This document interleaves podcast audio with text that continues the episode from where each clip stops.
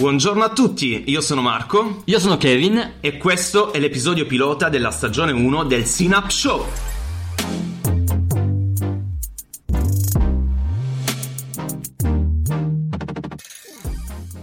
Buongiorno a tutti, buongiorno Kevin. Ciao ciao Marco. Ciao a tutti. Hey!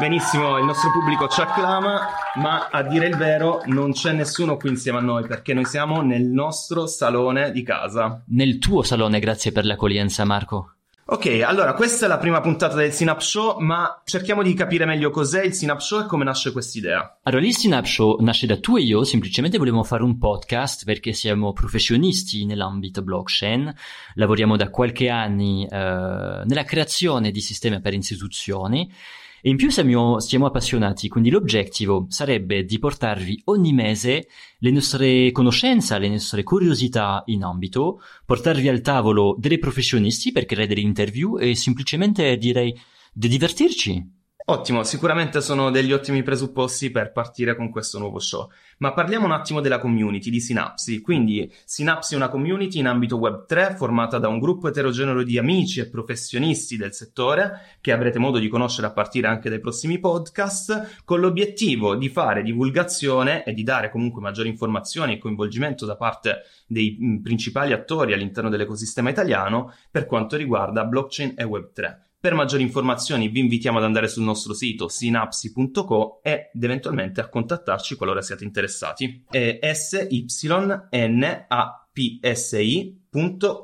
Allora, volete condividere con noi momenti, partecipare al show, partecipare alla community? Andate sul sito e contattaci subito. Marco, mi piace tutto questo. Io sono pronto, tu invece? Siamo prontissimi, possiamo partire quindi con le nostre breaking news.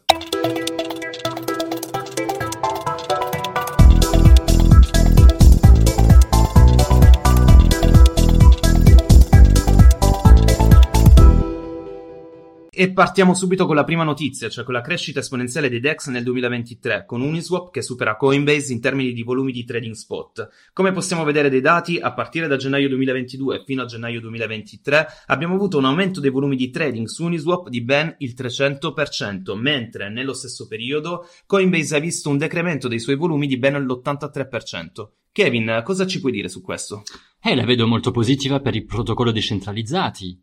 Da un lato, quelli sono molto resilienti in periodi di bear market, dall'altro, i protocolli centralizzati fanno un po' fatica. In più, molte evoluzioni tecnologiche stanno per arrivare sui protocolli decentralizzati. Abbiamo visto la V4 eh, di Uniswap che porta eh, maggiori efficientamenti. Quindi, Marco, secondo me i protocolli decentralizzati non sono finiti e vanno a continuare ad aggrappare market share sui protocolli decentralizzati. La SEC ha esteso di 45 giorni il periodo di revisione per le domande di ETF spot Bitcoin di Wisdom 3, Invesco Galaxy, Valkyrie, Vanek, Bitwise Asset Management e Fidelity. Le nuove scadenze adesso vanno dal 16 al 19 ottobre. Come possiamo vedere, finora la SEC ha rifiutato tutte le domande di ETF spot per Bitcoin, citando delle preoccupazioni riguardo a possibili manipolazioni del mercato. Possiamo vedere che in questo momento esistono già degli ETF future per il mercato Bitcoin, ma non ancora degli ETF spot. L'ingresso di player per quanto riguarda gli ETF spot potrebbe generare ulteriori grandi volumi di affluenza all'interno di questo mercato per quanto, per quanto riguarda gli investitori istituzionali. Kevin, raccontaci un po' cosa pensi di, di, questa nuova decisione della SEC. Allora, su questo argomento del Bitcoin ETF spot ho sempre avuto un'opinione un po' contrastante dell'opinione pubblica, ovvero eh, penso che certamente eh, sul corto e, e breve termine eh, avrà un cons- una conseguenza positiva sui volumi con l'arrivo dei nuovi investitori, ma con questi investitori puri interessati ai profitti e non alla tecnologia o a Bitcoin in sé, penso che un'altra conseguenza un po' più negativa potrebbe essere sulla resilienza dell'asset in caso di bear market. In altre parole, avremo più liquidità immediata per Bitcoin, ma meno resilienza in caso di alta volatilità. Robinhood ha annunciato che riacquisterà 55 milioni di azioni da Emergent Fidelity Technologies per 605,7 milioni di dollari. Emergent è una società associata a Sam Bankman-Fried. Sam Bankman-Fried aveva acquistato una partecipazione del 7,6% in Robinhood nel maggio 2022, quando le azioni di Robinhood erano scese ben al di sotto dei 10 dollari. La sua partecipazione valeva circa 648 milioni al momento dell'acquisto. Dopo il collasso di FTX, Robinhood Emergent e Sequoia Capital hanno avviato una battaglia per le azioni di SBF. Alla fine Robinhood è riuscita a riacquistarle ad un prezzo scontato. L'accordo quindi segna l'ultima battuta d'arresto di SBF, il nostro amico SBF, in cui il patrimonio netto è sceso da 15,6 miliardi a circa 100 mila dopo il fallimento di FTX, avvenuto ben un anno fa. Possiamo vedere quindi che le ripercussioni sono attive ancora oggi. E la prossima notizia riguarda uno dei principali player di pagamento digitali, cioè il colosso PayPal. PayPal ha dato la notizia che verrà eh, pubblicata una nuova stablecoin che prenderà il nome appunto del, del nome, dal, nome da PayPal stessa, sarà PayPal USD, che sarà una stablecoin ancorata al dollaro americano e per, permetterà agli utenti di spostare fondi attraverso la propria eh, piattaforma.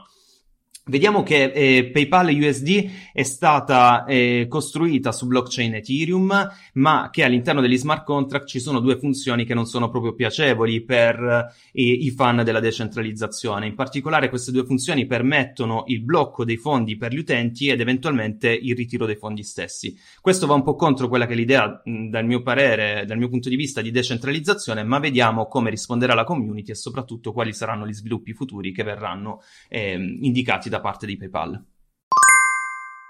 E in ogni puntata vi parleremo anche di Bitcoin e di come si sta evolvendo l'ecosistema della principale blockchain. In questa puntata, Kevin, di cosa andiamo a parlare? Oggi Marco vi parlerò delle Bitcoin Drive Chain e questa pillola sarà per me l'occasione ogni volta di raccontarvi attraverso le chiacchiere della community come eh, questo ecosistema di Bitcoin è davvero affascinante. Allora, eh, le Drive Chain cosa sono? Prima sono una proposta fatta, se mi ricordo bene, in febbraio, gennaio, febbraio 2023 da Paul Stork, che propone eh, un'evoluzione della rete che consentirebbe la creazione di catena parallela di sidechain, eh, da qui nasce il nome eh, DriveChain, quindi di replicare eh, cosa eh, si può fare sull'ecosistema Ethereum con la creazione di token e di, e di catena parallela, quindi di eh, blockchain eh, legate a Bitcoin sulla rete principale. Allora, lì è abbastanza interessante di leggere i vari forum della community. Abbiamo una grande parte che continua a difendere eh, questa evoluzione e, e, vedono questi drive chain come un caso d'uso supplementare a Bitcoin, quindi come qualcosa di positivo.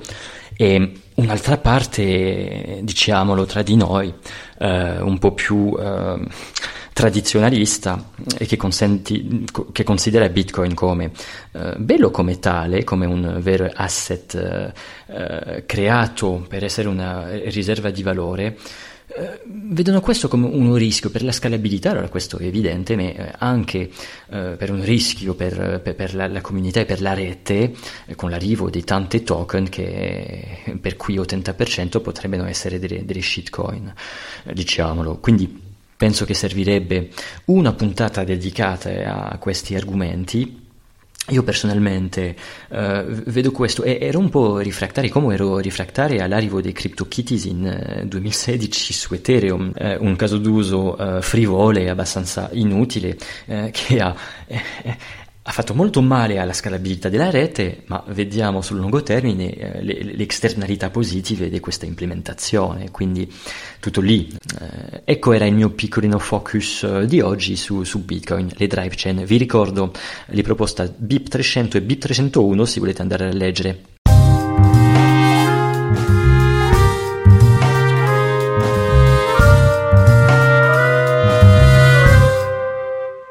Kevin, è arrivato il momento del focus. Possiamo dire ai nostri ascoltatori che eh, in ogni podcast ci sarà un momento dedicato ad una storia, la storia della settimana, la storia che secondo noi sarà più importante portare all'attenzione dei nostri spettatori. Oggi di cosa parliamo? Grazie Marco. Allora, per questo focus, come l'hai ben detto, sceglieremo sempre il tema principale della, della settimana o del mese. Oggi però sarà un po' particolare. Essendo il pilota, abbiamo scelto un tema un po' più leggerino per iniziare con una storia che vi farà piangere, vi farà ridere, ma che a Marco e noi ci farà un po' discutere. Oggi vi parlerò di un influencer, BitBoy Crypto, e perché vi parlerò di lui è successo semplicemente questa settimana una storia un po' particolare su questo gruppo di influencer. Quindi BitBoy Crypto cos'è? BitBoy Crypto è semplicemente un canale uh, YouTube, hanno anche una newsletter, un sito con degli articoli blog che è stato creato qualche anni fa da Ben Armstrong, o- oggi ben conosciuti nell'ambito, hanno più di 3 milioni di abbonati sul loro canale YouTube e lui si identifica come un pseudoconsulente finanziario, mezzo crypto influencer, io piuttosto lo chiamerei crypto guru. È abbastanza eccentrico e vi consiglio di andare su YouTube e di vedere le sue video, ogni tanto anche faceva delle video dove ci raccontava come diventare milionario dentro del suo roster a 300 milioni di dollari. Ogni volta che c'era un token che andava nelle stelle faceva una video live per raccontare un po' questo token e perché andava comprato. Un personaggio quindi un po' discusso e che ha sempre cercato la fama e i benefici di fatto, qualche settimane fa ha anche lasciato, eh, lanciato la sua criptovaluta personale chiamata Ben. Personalmente vi consiglio vivamente di avvicinarvi, vi sconsiglio, scusatemi, di avvicinarvi di questo token, molto nell'ambito lo considerano come un scam. In ogni caso, non è in assoluto l'importante nella nostra storia di oggi, ma piuttosto cosa è successo questa settimana e quali sono le conseguenze per l'ambito. Allora vi racconto. Questa settimana semplicemente Ben è stato messo fuori uh, della sua azienda, uh, The BitBoy Crypto. E abbiamo potuto vedere durante tre giorni una vera guerra aperta tra Ben Armstrong e altri membri eh, del gruppo. Secondo le dichiarazioni ufficiali, Ben Armstrong sarebbe stato allontanato a causa del suo recidivo abuso di sostanze. Su questo io non approfondirei, non siamo nessuno per giudicare le storie personali, ma comunque è stato messo sulla piazza pubblica. Oltre a questo, è stato criticato che Ben Armstrong avrebbe creato danni emotivi fisici e finanziari su tutto il gruppo. Ancora questo noi non ci interessa e non ci fermiamo su questo. L'importante è che tra l'annuncio del suo licenziamento di venerdì scorso, le due parti hanno continuato ad scambiarsi tweet e minacce e per aggiungere una nota tragicomica, l'epilogo è avvenuto venerdì scorso attraverso un incredibile videodiscusso di Ben Ascoltiamo un pezzo. First, I'm sorry. Sorry to the Bit Squad. I, I know I let people down. I know that. I've let my family down. I've let the Bit Squad down. I've let everybody down. I failed. I was so strong for so long. Ecco, vi passo un po' la fine della registrazione, se ne da piangere, una video di, di tre minuti con, uh, con, la sua moglie, dove finalmente lui si scusa uh, e, e confessa alcuni dei suoi atteggiamenti hanno avuto conseguenze sul gruppo di influencer e su tutta la comunità. Ben Armstrong, però, Armstrong non è nuovo dei controversie legali.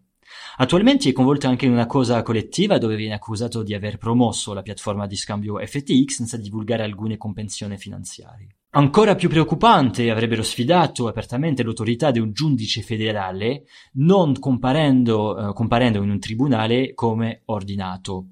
Questi incidenti non sono isolati, Ben Armstrong ha anche presentato una denuncia per diffamazione contro un altro youtuber, Erling Mensgold, noto anche come Attozzi, prima di ritirare la causa quando Mensgold ha raccolto oltre 200.000 dollari per la sua difesa. Queste implicazioni per, però, e la ragione per cui ne parliamo oggi, sollevano interrogativi sulle responsabilità e sull'etica nell'industria delle criptovaluta in particolare per le influencer che svolgono un ruolo chiave nella formazione dell'opinione pubblica e nell'adozione delle nuove tecnologie. Siamo a un momento chiave nell'industria dove c'è un gap di conoscenze da colmare. Sono molte gente che cercano di capire e quindi che hanno, vanno su YouTube, sui social media e che vanno a ascoltare gente, gente che dicono A, B, eh, sì, questo token ti fa diventare milionari. Ogni tanto sono pagato per farlo e voi non lo sapete. E perché vi racconteremo questo? Due ragioni. Primo, do your own research. Non affidatevi di nessuno in particolare. La seconda cosa è quella. Noi siamo nell'ambito da 2013, 2014, 2015. Siamo appassionati. Lav- ma siamo professionisti nell'ambito, lavoriamo. Non vi parleremo mai di prezzi, non vi parleremo mai di token, cercheremo di essere trasparenti. Il cuore della discussione è quello. State attenti ragazzi a chi ascoltavi, ancora più su un ambito che è nuovo. Tutto va preso con attenzione, con ricerca e con misura.